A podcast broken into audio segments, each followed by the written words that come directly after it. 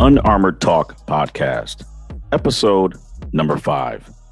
First major challenge, divorce, hosted by Mario P. Fields, with today's guest, Major General Craig B. Weldon, United States Army, retired. Ladies and gentlemen, welcome to Unarmored Talk podcast, where we will have real life conversations that helps you develop an accurate way of thinking. Now, the way we're going to do this is by gaining a better understanding of how feelings, emotions, and thoughts can influence a personal or professional challenge and the outcome of that challenge, if you will. Today, we have Major General Craig Weldon, United States Army, retired. And you guys know I'm your host, Mario P. Fields. General, how are you doing today? Hey, Mario, I'm doing great. Thanks for inviting me. No, you're welcome. We're blessed and honored to have you. I know you just got done flying the space shuttle. I mean, you know, two-star general, there's no way. Yeah, right. No, but we truly appreciate it. Can you tell the listeners and viewers just a little bit about yourself? Yeah, sure. I grew up, I'm a military guy since I was born. I grew up in an Air Force family, traveled all over the world like most military families do, graduated from high school in Europe, went to Purdue University on a 4-year Army ROTC scholarship, which obligated me to give back 4 years to the Army. Yeah. 4 years pretty soon turned into 30 years. It seemed like it flew by. So how was that, real fast before we jump into the topic? You know, growing up in the Air Force family, and then you become a soldier, right? You join the Army. So my dad was a pilot, and I figured that if I went into the Air Force, I should be a pilot because that's what the Air Force does. Right. And my eyes just weren't good enough to fly airplanes. Right. So I had astigmatism. And in fact, in the Army, when I got to Fort Hood, Texas, I was a tanker, a cavalry guy, a reconnaissance kind of guy for you Marines in the audience. Yeah. That's sort of what I did. But my company commander was also a helicopter pilot, and he tried to convince me to go to flight school. And I actually went up in the helicopter with him, and he turned the controls over to me several times when he was doing some practice training. But my eyes still weren't good enough. And the doctor told me, he said, you know, if you would have come in 2 years ago during the height of Vietnam, you would have passed because we needed lots of helicopter pilots. Right. But it's now 1974. Vietnam is winding down. We don't need helicopter pilots. And so they've tightened the screws. And so I stayed a tanker the rest of my life, nice. Which was, you know, at the time I thought how unfortunate. And as I now look back, I think how fortunate that I didn't go to flight school because so many good things happened to me in the ensuing years. Yeah, no. Anyway, 30 years in the Army, I retired in 2003. My last job was Deputy Commander of U.S. Army Pacific. Wow. And Hawaii. We moved to Florida. I was there for 7 years as a consultant, mostly to the Army, but also to Homeland Security and other companies. And about 5 years into that 7-year stint, my wife said, I want to go back to Hawaii. And I said, Hawaii? Hawaii is really expensive. I'd have to get a job. She said, no, you're a two-star general. She thought, I'm telling you, it is very expensive for anybody who goes there. Yeah. So I started looking around in 2008 for an opportunity to go back to Hawaii. And 2 years after I started my search, the Marine Corps created this executive director position, an SES position, senior executive service position, to move 8,000 Marines or 9,000 Marines and their family members from Okinawa to Guam. And I threw my name in the hat, was selected, and that's what I did for the next 9 years. Wow. A little over 2 years ago, my wife said, I'm ready to move on again. And I said, are you kidding me? And you said, yes, ma'am. I said, whatever you say. So I said, where do you want to go? She said, I don't want to be too cold and I don't want to be too hot. I said, that sounds like and I want to be on the East Coast because that's close to family. Right. That sounded like the Carolinas, and we ended up in Bluffton. Man, so that is here about a year now. That is awesome. And ladies and gentlemen, before we get into the topic, there's another thing about Craig is he's an author, and his book is called Leadership, right? The Art of Inspiring People to Be Their Best. You guys know I love that word, inspirational. Let me show you real quick. You can see it. and that's for our viewers that can see it. And again, Major General Craig B. Weldon, U.S. Army retired, is the author, and Leadership, the Art of Inspiring People to Be Their Best. So let's jump right into the topic. We talked about inspiring people. A lot of people, I don't think, know that when you were a young officer, one of the first major challenges that you had was a divorce from your college sweetheart. Yeah. Can you talk about how did you deal with that as a young officer? You know, it's right, supposed to be the example, I guess. And now you're dealing with a failed marriage. Yeah, so you can, your listeners can actually read that chapter free on my website. It's chapter 18. It's called The Light at the End of the Tunnel. I married my college sweetheart, and she was everything that I could imagine a wonderful wife that I would be with until I died should be. And we moved to Fort Hood, Texas, and we were there 2 years, and she left me. Wow. And I was absolutely crushed. Yeah. This was the first major failure in my life that I had ever had. And I really didn't know how to deal with it at the time. So what I did was I invested myself in work. I was a battalion maintenance officer for a tank battalion, and I just stayed at work. Yeah. I didn't want to go home and look at 4 empty walls. Right. So I found myself down in the motor pool, tank battalion, 58 tanks and another 50 support vehicles, by myself on a Friday night at 7:30 and doing paperwork just to stay busy, to keep my mind occupied. And in walks the brigade commander. So the brigade commander comes in. Yeah, full colonel, commanded about 4,000 soldiers. Right. And says, Lieutenant Weldon. Now, we had never met. This was the first time I had ever met him. Okay, so this is new. Yeah, what a perfect storm of bad luck. Here I am going through all these horrible personal issues, and then the commander, and he's now going to inspect the motor pool at 7:30 on a Friday night. So he said, Lieutenant, let's go take a walk in the motor pool. And I thought, wow, it just piling on here. So for the next 20 or 30 minutes, we walked up and down the tanks lines and in and amongst them, back and forth. He never talked about my problems. He never talked about the condition of the tanks, the appearance of the tanks, the maintenance status of the tanks. The only thing he talked to me about were the challenges that he had faced in his life and how he had overcome them. And when we got done and we were back at the front gate of the motor pool, he put his arm on my shoulder and he said, there's light at the end of this tunnel. You just can't see it yet. Have a great weekend. Powerful. So he left and he took me out of the depths of despair that I was in at that time. And I thought, here is somebody at a very senior level, multiple levels above me. I was a first lieutenant that demonstrated how much he cared about the soldiers in his organization. Didn't matter what rank. Right. And he took the time out of his schedule or whatever he had planned for that Friday evening to come down there and tell me it was going to be okay. And, you know, it did become okay, because there's two postscripts to this story. The first one is, I left Fort Hood, Texas, about 4 months later, and I went to the advanced course at Fort Knox, Kentucky. And about 3 or 4 months into that, I met Karen Lusk, who next month will have been my wife for 43 years. Man, congratulations. And I cannot imagine life turning out differently than it has. I have 2 wonderful children. They're very successful in what they do. One lives in Japan. One of them lives in Florida. I have the finest grandson on the planet and the finest wife on the planet, you know, except for yours, of course, because I see her on Facebook all the time telling you how wonderful she is. No, I appreciate it, Craig.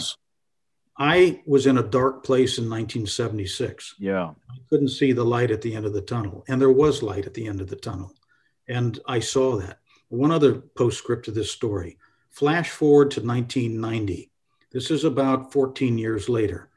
I'm now a battalion commander at Fort Knox, Kentucky. I have a tank battalion of my own, and I have about 1,000 soldiers. There was actually a combined arms task force of armor, infantry, and field artillery. I had about 1,000 soldiers, and I heard that from protocol on post that retired 3-star General Jack Woodmansee was coming to visit Fort Knox. That was my brigade commander. Yeah, that's what I was going to say. So now he's a retired 3-star.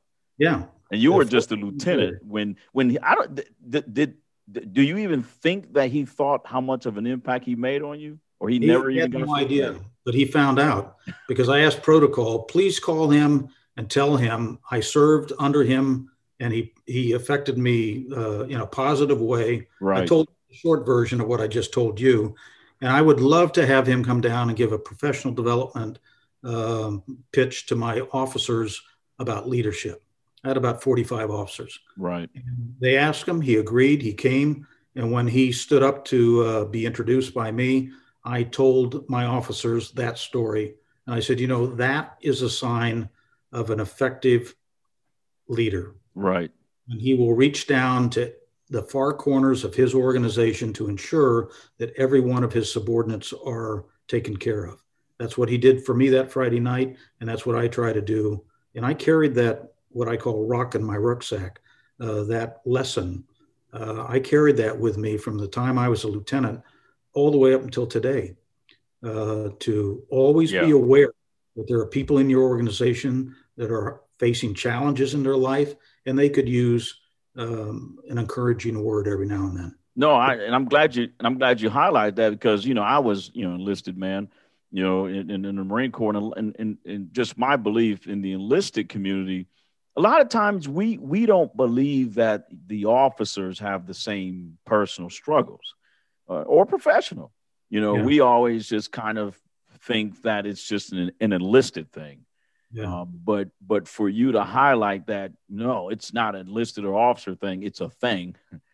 Yeah. And leadership has no rank, no gender, no creed. It's an action of someone who cares. And if they do care, if you will. We all put our hands on the same way.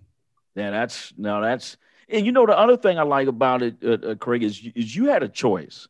Although he visited you and he gave you some personal words of encouragement, you still didn't have to choose to turn around. You know, you didn't have to choose to make a bad situation a better one. So have you ever had an experience in your personal life where someone, you know, close to you chose a different route than what you did when you were in your dark place? Yeah. So I tell this story often. Yeah. And one of the reasons I tell it, because I know people in my audience have gone through challenges in their life, similar to this, personal challenges. It doesn't have to be a divorce. Right. It could be the loss of a loved one. It could be a Marine or a soldier that goes off to war and comes back without limbs. Right, yeah. Or PTSD or traumatic brain injury. I mean, there's all kinds. It could be a financial failure, a business failure. It doesn't matter what the problem is. The point is that we all face these problems. Yeah. And how we deal with those problems is what's important. And too often, young people in particular, particularly if they're facing this kind of a crisis in their life for the first time, take the easy way out.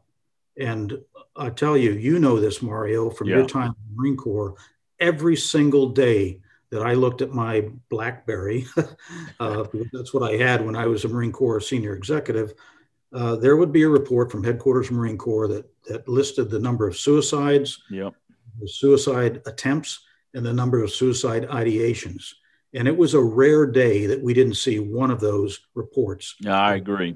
Categories. Yeah. And it's sad because somebody may have known and been able to reach out and help those people. Clearly, if it's an attempt or an ideation, that's a signal that, hey, I need help. Right. Sadly, sometimes when they succeed in taking their own life, it's too late. And when you do the autopsy, the psychological autopsy after the fact, sometimes you discover, wow, there were signals here that we should have seen and we didn't, and it's too bad. Yeah. And do you know, in chapter 19, you went into detail in regards to how that actually hit your personal home. Yeah. And do you think that because of that experience personally, that shaped you and helped you deal with, you know, folks who are potentially suicidal, if you will, or depressed, because sometimes that leads to it. Do you think that helped you help them a little bit better? And how did you get through that situation? So for your listeners, chapter 19 talks about my sister's suicide. my sister, who was about 8 years younger than I was, on Christmas Eve of 1999, when her middle son was in Parris Island boot camp, wow, getting ready to become a Marine, took her own life. And ironically and coincidentally, her suicide note, in there, it said, "I cannot see the light at the end of the tunnel." Wow. Exactly what I heard in 1976 from Colonel Woodmansee. Wow. At this end. So there's a weird connection between my experience in the divorce in 76 and my sister taking her life in 1999, because she said, "I cannot see," and that's the reason I titled that chapter, "The Light at the End of the Tunnel." So she took her life. And then as we looked at the reasons for those, we saw signals that perhaps we could have averted this tragic incident. But right, I mentioned that her middle son was in boot camp.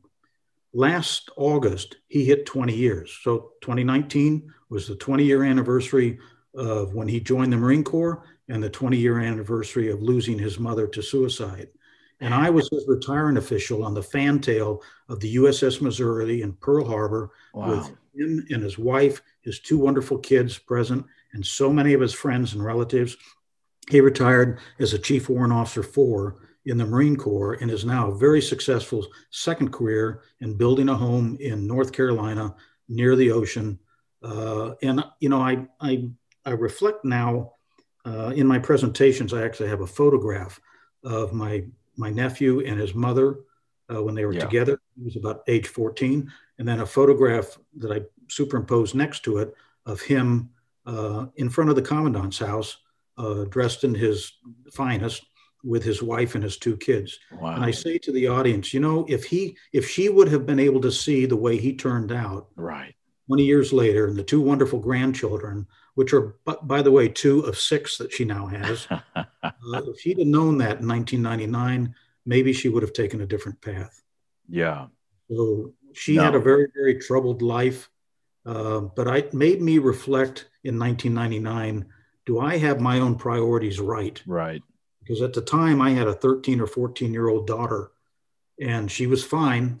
She was not going down the wrong path. Right. I wanted to do everything I possibly could to make sure she didn't. So I told the Army after my sister's suicide, I want to retire when I hit 30 years service. Right. It was about 18 months later. And the Army tried to talk me out of that. Say it ain't so. I will do what the Army tells me to. If the Chief of Staff of the Army wants me to stay, I will stay. Because I knew him very well. I'd worked for him several times. But if you're asking for my vote, I need to prioritize what's most important in my life. And right now, it's my kid, my family. Amen. So the Chief of Staff came back and said, okay, we'll let you retire. So I retired at 30 years service. I moved to Celebration, Florida, the town that Disney built. My daughter went to Celebration High School for 2 years. She went to the University of Central Florida for 4 years. She graduated cum laude. She got a part-time gig at Disney World, which she turned into a full-time job when she graduated. And she's been working for Disney World now for over 10 years. She's married. She owns her own home. She travels all over the world. She turned out exactly the way I had hoped she would. And I'll tell you, 99% of that was because of her. But I try to credit myself with 1%. It probably 0.05. Yeah, I put the boundaries up and said, I'm going to do everything I can to help you be successful. And I reprioritized my life in 1999 and 2000. Which you know, being a retired, you know, veteran, that's a tough decision, you know. And in the officer corps, I believe, you know, it's even more tough, because you serve at the pleasure, and it's just a tough one. But, you know, for you to have the courage and the wherewithal to say, you know, I'm going to be aware of my emotions, but I'm going to use thought, right, to make this decision, because I want to continue to make memories and see my daughter become great. And so that, you know, thanks for sharing that. That's awesome. You know, that sure is. One more story that's related to that. I had a friend that went to West Point, which produces Army officers, as you know, and they have reunions every year, and the classes go back and they see their classmates. And it's very, very popular. Perhaps same thing as at Annapolis and the Air Force Academy. I don't know. But anyway, he retired as a colonel. He went to a reunion a couple of years ago, and he told me this story. He said, I went back to the reunion. I saw one of my classmates across the way. He was sitting at the bar by himself, and he was facing the other direction. Yeah, that's odd. So he went over there, and he tapped him on the shoulder, and he said, hey, John, how you doing? And when John turned and looked at him, his eyes were watery. And my friend didn't know whether that's because he'd had too much to drink or that something was bothering him. Right. He said, are you okay? And he said, you know, I busted my ass for 36 years in the Army. The Army rewarded me with promotions. He's a retired three-star general. Wow. They rewarded me with promotions and command. And along the way, my wife left me, and now my kids won't talk to me. Wow. So as you look at that, you got to say, no, John, when you were on active duty, did you have your priorities right? Yeah. And maybe you did, but now you are seeing the fruits of that effort. Because if your priorities were your career and you lost your wife and your kids won't talk to you now as a result, perhaps you made wrong choices back then. No, I like that, Craig. And the thing I like about this podcast is we definitely agree that one choice is not suicide. Yeah, that is definitely not a choice that we would ever support or endorse. Craig, I enjoyed having you here today. Is there any last remarks or, you know, some guidance you can give our viewers and listeners before I let you go back to flying space shuttles? Well, there's a chapter in my book called How Tall Is Your Ladder? And I won't tell that story today. I'll let them read it. Yeah. But it's about climbing the corporate ladder, climbing the military ladder, right, whatever ladder it is that you're climbing. I got off the military ladder a year ago at age 68, and I got on a new ladder as an author and as a speaker.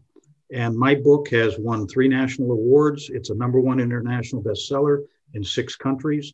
And my speaking career is starting to launch, even in the middle of COVID. So my point to your listeners is it's never too late to start climbing a new ladder. If it isn't working for you on the ladder you're on, get off that ladder, find a new ladder, and start a new climb. I like it. Like, and is there a website that you can leave our listeners with? I'll put this on our on the other platforms, but please give them a website.